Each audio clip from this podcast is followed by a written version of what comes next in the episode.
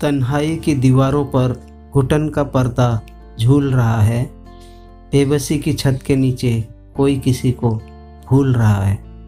दोस्तों, गुलजार साहब अपनी शायरी की मदद से प्रेमी अगर मजबूर हो तो उस पर क्या हालात बीतते हैं, इस बात का ज़िक्र कर रहे हैं। नमस्कार दोस्तों, आशा है आप खुद का ख्याल रख रहे होंगे और शायरी सुकून डॉट कॉम पर नायाब शायरियाँ सुनते हुए ज़िंदगी का लुत्फ ज़रूर उठा रहे होंगे। मैं हूँ आपका दोस्त धीरेन्द्र कुमार मिश्रा और आज एक बार फिर नई और बेहतरीन शायरियाँ लेकर मैं आपकी खिदमत में हाजिर हुआ हूँ। दोस्तों, आपने तो मशहूर गीतकार एवं लेखक गुलजार साहब की कई शायरियाँ पढ़ी और सुनी होंगी। उन्हीं की लिखी हुई चंद खास शायरियों की पेशकश आज हम आपके लिए लेकर आए हैं। तो चलिए, गुलजार साहब की इन एक से बढ़कर एक शायरियों को सुनकर उनका आनंद लें। हमें यकीन है कि आज की पहली शायरी आपको बहुत पसंद आई होगी। तो अब बढ़ते हैं दूसरी शायरी की ओर। वो उम्र कम कर रहा था मेरी। वो उम्र कम कर रहा था मेरी। मैं साल अपने बढ़ा रहा था। वो उम्र कम कर रहा था मेरी। मैं साल अपने बढ़ा रहा था।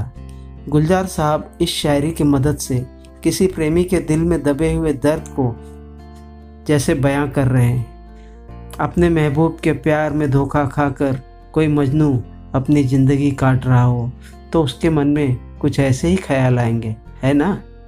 तो चलिए अब गुलजार साहब की इस तीसरी शायरी को सुनते हैं। यह शायरी अगर आपके दिल तक पहुँच जाए तो आप अपने दोस्तों को भी इसे ज़रूर साझा करें। अर्ज़ करता हूँ कि कल का हर वाक़या तुम्हारा था। कल का हर वाक़या तुम्हारा था। आज की दास्तां हमारी है। आज की दास्तां हमारी है।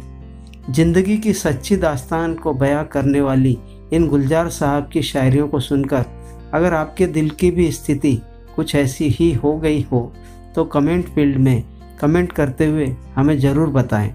और हाँ अगर हमारा ये प्रयास आपको पसंद आए तो हमें ट्विटर इंस्टाग्राम और टेलीग्राम पर भी ज़रूर फॉलो कीजिए।